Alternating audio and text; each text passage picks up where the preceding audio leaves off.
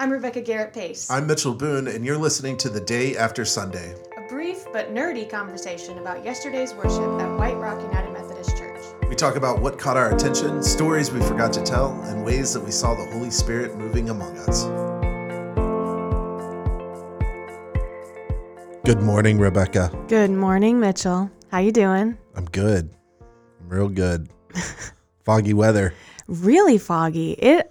I was driving into work today, and it was probably the foggiest I've ever seen it in Texas. Yeah? At least on my drive. Yeah. And people don't know that you're supposed to have your lights on. Your fog lights. Yeah. Like if you're driving a white or a gray car, you are invisible. Yeah, but you can't turn on your your high beams. You gotta No, they were have they had no lights on. no. It was uh, They yeah. didn't go for that fog light upgrade, huh? No. It's unfortunate for them. And me, who almost hit them a couple of times. Yeah, old foggy weather. This is the first time we've recorded the podcast at normal time in a while. Yeah, it'll be good. And we have a couple more weeks coming up that it'll be a little bit odd, you know, if either one of us is out of town or we have another holiday on a Monday. So Yeah, we'll make it work. We'll make it work. We uh, we're in a new worship series entitled "Recoloring the Bible," examining the stories of our childhood. If you were not present in worship, you can watch the worship service in full on our Facebook page. And Which worked yesterday. Yes, we pushed record. it's amazing. How that helps. Yeah. My sermon will also be uh, on this podcast channel, uh, right below this podcast. Yeah. So, um, catch up. We were talking about Noah's Ark. Yeah. So last week was the creation story, uh, Adam and Eve, and Yeah, you know what we we tend to talk about as the fall, but is it really about the fall or is it something else? And then this week was Noah's Ark. Next week, do you know? Mm, is next week Sodom and Gomorrah? No. No. What is it? Oh, Abraham, and Isaac. And Isaac. Yeah. Yeah. Which I uh, Man, that's a I troubling don't know story. what, don't know what to do with that one yet. It's yeah. What uh what what book is it by Kierkegaard that examines that? Is it uh Fear and Oh, Trembling? Yes. Yeah. Yep. It's an incredible examination of that really troubling story. Yeah, just some like Kierkegaard Mm. to prepare for that sermon this week. Yeah. So um, I talked about being a preacher's kid in my uh, sermon. Yeah, it occurred to me though that uh, I mean I'm mm, I think it applies to any kid of people who work in the church, any like Sure. minister, you know, more, more broadly minister's Sure. kid, because I Sure. have so many stories about like the church is my second home and knowing, like you said, knowing all the secret hiding places when Totally. you're playing sardines with the youth. Sardines. Yeah, I never lost a game of sardines. No, I uh so my mom what she's retired now, but she was minister of music for like 43 years, I think. And I I have this very vivid memory. It's probably one of my first memories ever in my life of her uh she was an interim music minister at a church for maybe just 6 months or so. So I didn't have a lot of other memories at this church, but the one thing that stuck with me was I call it the um the piano church because the only thing I remember about this place is that my fingers got smushed when a baby grand piano lid slammed down on my fingers. Were you playing with the piano? I was, I well, I was probably like hanging off of the side of it, but uh, yeah, it was a very painful memory. I, literally. Yeah. Literally. Uh, yeah. I got into so much trouble around the church building, um, mainly for my dad. Just I didn't really get into trouble, but oh, I mean, because I'm me, I you know, I didn't really, you I didn't really do bad rules. things. Yeah. I don't do bad things. hanging off the piano is pretty much the worst of it. But I do have memories of, you know, really long days of church in the morning and then handbell rehearsal and then some kind of meeting at night. And I was just kind of hanging out with my mom. And there were times when I would, you know, I would be tired and grumpy and she would pull a handbell like table cushion off of the handbell tables and I would just like take a nap. totally. They're still So. the same cushions today. Probably so. Yeah. I I like to do bad things. Uh, the title of your memoir. YouTube star. Uh, have you seen that YouTube video? Mm-mm. All right, never mind then. Uh, I yeah, I got into trouble a lot. I would always hide in the sacristy, uh, which is a fancy word for the room that's behind the sanctuary, Right. Yeah. where you all the bell banners were. You know the bell banners, Mm-hmm. Oh, yeah. the the ones that are Those are connected intense. to They're heavier than they look too. yes they are. they have real brass bells at the bottom. yeah you, you can never really hide well back there Right. because one one little move and you're gonna set off a whole chi- all the chimes of the bells so yeah grown up preacher's kid uh, that got us into talking about noah's ark uh, in a meandering sort of way Sure. No, it really, yeah. I mean, I the way that you got into that story was very effective. I think because uh, that's so true, right? We we um, we conflate so many details about stories that we think we know. And when we stop and think about it, yeah, when you stop and think about it, it's quite bizarre. Like, which why is the rainbow there when they are entering the Right. ark? Number one, and you're right. Why is everyone smiling? yeah it's not it doesn't seem to be like It's not really a happy story. no it's it's certainly not Even the animals got mass extincted, right? right Except for two of their You know, kind. Yeah, I mean, if you think about murals, I, I murals are are created to tell uh, a story. Yeah. a, a, It's a artistic license. story, right? Yeah, yeah. It's just unfortunate that uh, we conflate this. Mm-hmm. We don't. We take all the bad out of this story, put all the like possibly anything that can resemble hope. Right. We like amp it up to hundred, and then we all put it in a little mural in a children's classroom, and then we Which artistically is beautiful, you know, but I do think sometimes it's the important thing is we don't leave it there. We don't leave it not you know locked on the wall. We actually take it down and examine it. Um, Yeah. Which I mean- you didn't even get into the part of the Noah story where he gets drunk and end up ends up cursing his son. Yes. Read more for that. You yeah. know? Just keep reading. Um, he was a man of the land before uh, he becomes a, a man of the water Right. and then returns to being a man of the land. A man of the vine. a man of the vine. Yeah. And I actually read a really great commentary by Frederick Buechner. It's no surprise it was great because he's awesome. Um, where he talks about Noah's uh, uh, being moved towards uh, alcohol and the drink because of what he'd seen. Mm, yeah. So like, you know the the the pain Mhm. and the anguish that that Oh, um, yeah. Noah felt feels in the story, Yeah. right? Of Well, really and leaving it all behind.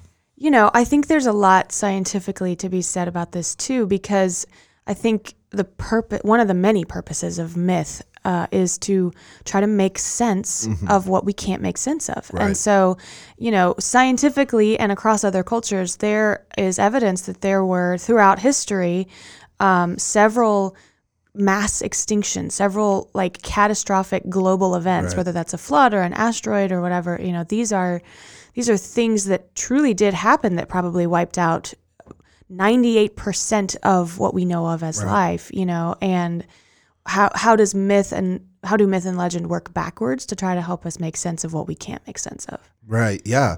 Yeah. Um, how do how do you how do you explain what's behind you? Yeah. As you were saying, like, Right, right. Yeah. Yeah, uh, it- myth myth is hard, and then how do you construct a theology out of myth, Right, right? right. Because um, because the author is saying something about who God is, Mm-hmm. and how do we allow that to be um, influential in how we think about God, Right. but not box us in um, to to think God is just out to get us, right? Think somehow God takes pleasure or Mm-hmm. Right. joy in, in you know smiting people and hit, Yeah. and, and throwing lightning bolts down to, to earth, and you know there's no there's no joy in that story. uh, Right. Is is a, I think a really important thing for us to remember. Yeah, that was an important shift that that you helped us make is to think of, you know, the vindictiveness is not the point that we should get from this. It is uh, judgment, as you said, because if God does not judge evil, then God becomes complicit in it. But it's Yeah, it's judgment from right? grief and pain, not from vindictive pleasure. Right, right. Um, I, Yeah. And I love how God in the story uh, is uh, moved and and affected by creation, mhm, right? So it's not this like you mhm. know frozen, stale, omnipresent, omniscient God that uh, is un, I guess, unchanged by what happens around uh, around creation or in creation.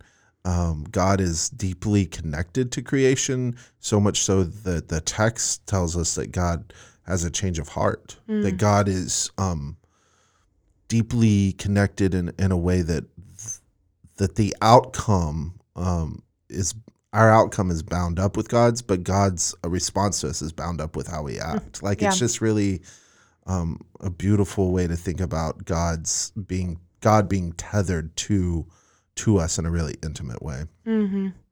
Yeah, it is. That's. I mean, it, it continues to be a hard story for me too. I think it's again this these myths of flood and recreation are in a lot of ancient cultures. Is it the Epic of Gilgamesh that's really Mhm. really similar? Yep. I would encourage you all to to go and read that. I mean, I'm sure you can just look it up online. Um, but it is interesting this portrayal of a god that is um, uses God's senses, like when God smells the o- the burnt offering, Right. the scent is pleasing, and God says, "Oh, this reminds me of the good parts of humanity." It's just very interesting to me, though, that uh, God could be swayed by human action.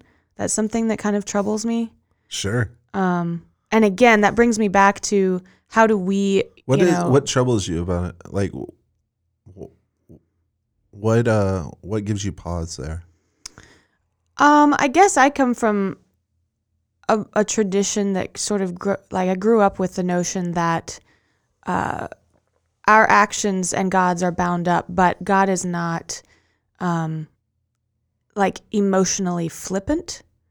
That God would not wipe us out and then, uh, you know, bad Noah Noah makes the right kind of sacrifice, and then God's like, okay, it's fine. It's like a parent that doesn't deal justly with their kids, Right. you know, um, Yeah.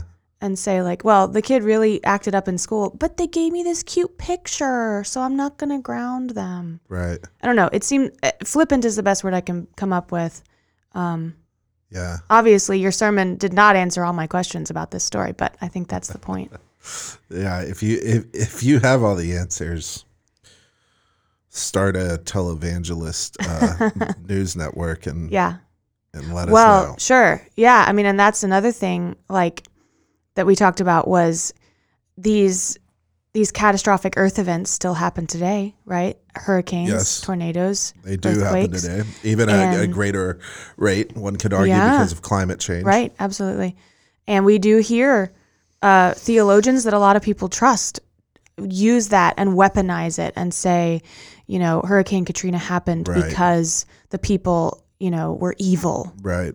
Um, Right. That's really, really upsetting to me.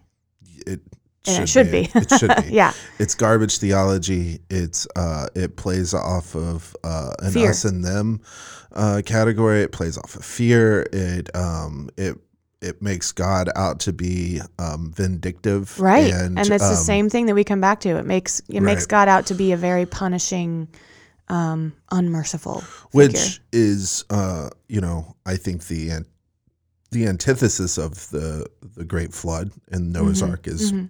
That God actually turns towards creation by choosing to uh, not wipe it out completely. Mhm. That God's like, you know, that's such an important aspect of the story that gets overlooked because um, you're right. There are tons of flood narratives, um, not all in the Abrahamic tradition, Right. um, but the vast majority, if not all of them, except this one, have God just doing it and completely wiping out Right. everyone, Restarting. right, Clean right slate. Yeah. clean slate. Uh, this is God uh, getting kind of bound up in in in the creation that God Mhm. God created, and so um, yeah, Pat Robertson though has no um, no ability to see that part of the story, Mhm. and I think it's a really safe reading. It's just a terrible one Mhm. um, that somehow God uses natural disasters to punish and Right. to correct um, the world. Right. It's just a really, um, Well, it's dangerous it's uh, very in a dangerous. very simple way because it puts us in God's shoes and, and thinks that you know if we look at a natural disaster, we can tell who God is trying to punish. That's a that's a really right? dangerous thing to say. It's that we know what God would think.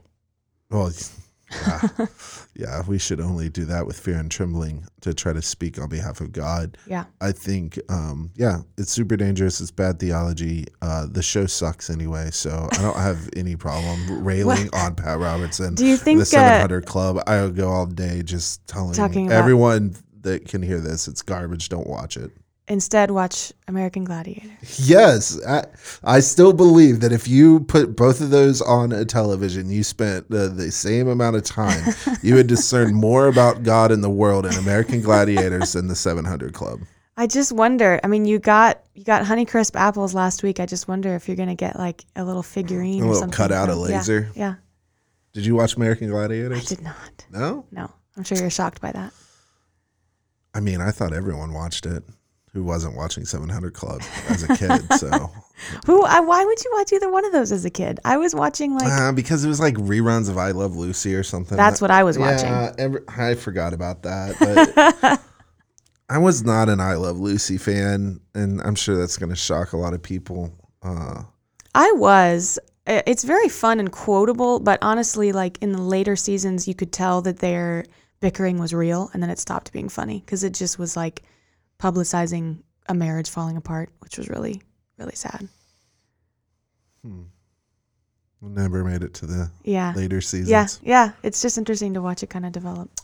So, you know, We got way off track. don't know how to correct the ship here. um, Let's talk about the offertory real quick. yeah. So, um, so the offertory obviously happened yesterday, right after your sermon. Some some weeks it happens right before your sermon on Communion Sundays. Um, but, But most of the typically- time, most of the time, it's in what we call um, in in liturgy speak is the response Right. section. So it's the time when we have received whatever word or wisdom, and now we have a chance to respond. And often that is through giving your tithes and offerings. But yesterday, um, I added a level, a layer uh, that the congregation started singing along with us with the folk band, and it was this great song. We actually learned it for um, Ryan and Christina's wedding, and so we just we I wanted to pull it back in because I just thought it was so cool that the the refrain is Alleluia, the great storm is over, um, and we just that comes back and comes back and the verses weave together stories of creation stories of the flood and stories from revelation it's really theologically rich Right. if you go back and look at the right. Yeah, text yeah, of the yeah. verses um, but yeah the congregation was just like singing their hearts out and it was neat to have them respond to this flood story by saying you know through christ through god the great storm you know is over so to speak Yeah. um, it's really it cool it was great. It was really good. Yeah Good Sunday considering we uh had to talk about the flood. yeah It's gonna get so much easier. Okay. I, feel, I have a feeling this was the easiest story. Oh, no, this Sunday, y'all, y'all need to show up on Sunday to see what I say. I, I mean, I'm not gonna get into it. We can get into it at our next podcast. We are at uh, our arbitrary time limit that we set for ourselves. Right, so, right. um, Keep it short. That was really me saying I don't like long podcasts because I'm bored. So we're trying to keep it to a Rebecca length uh, attention span. yeah, one day I'll I'll have a I'll have a three hour Ay, ay, ay. armchair expert Three hour tour. three hour tour podcast, but not today. So we'll see y'all next week. Take care.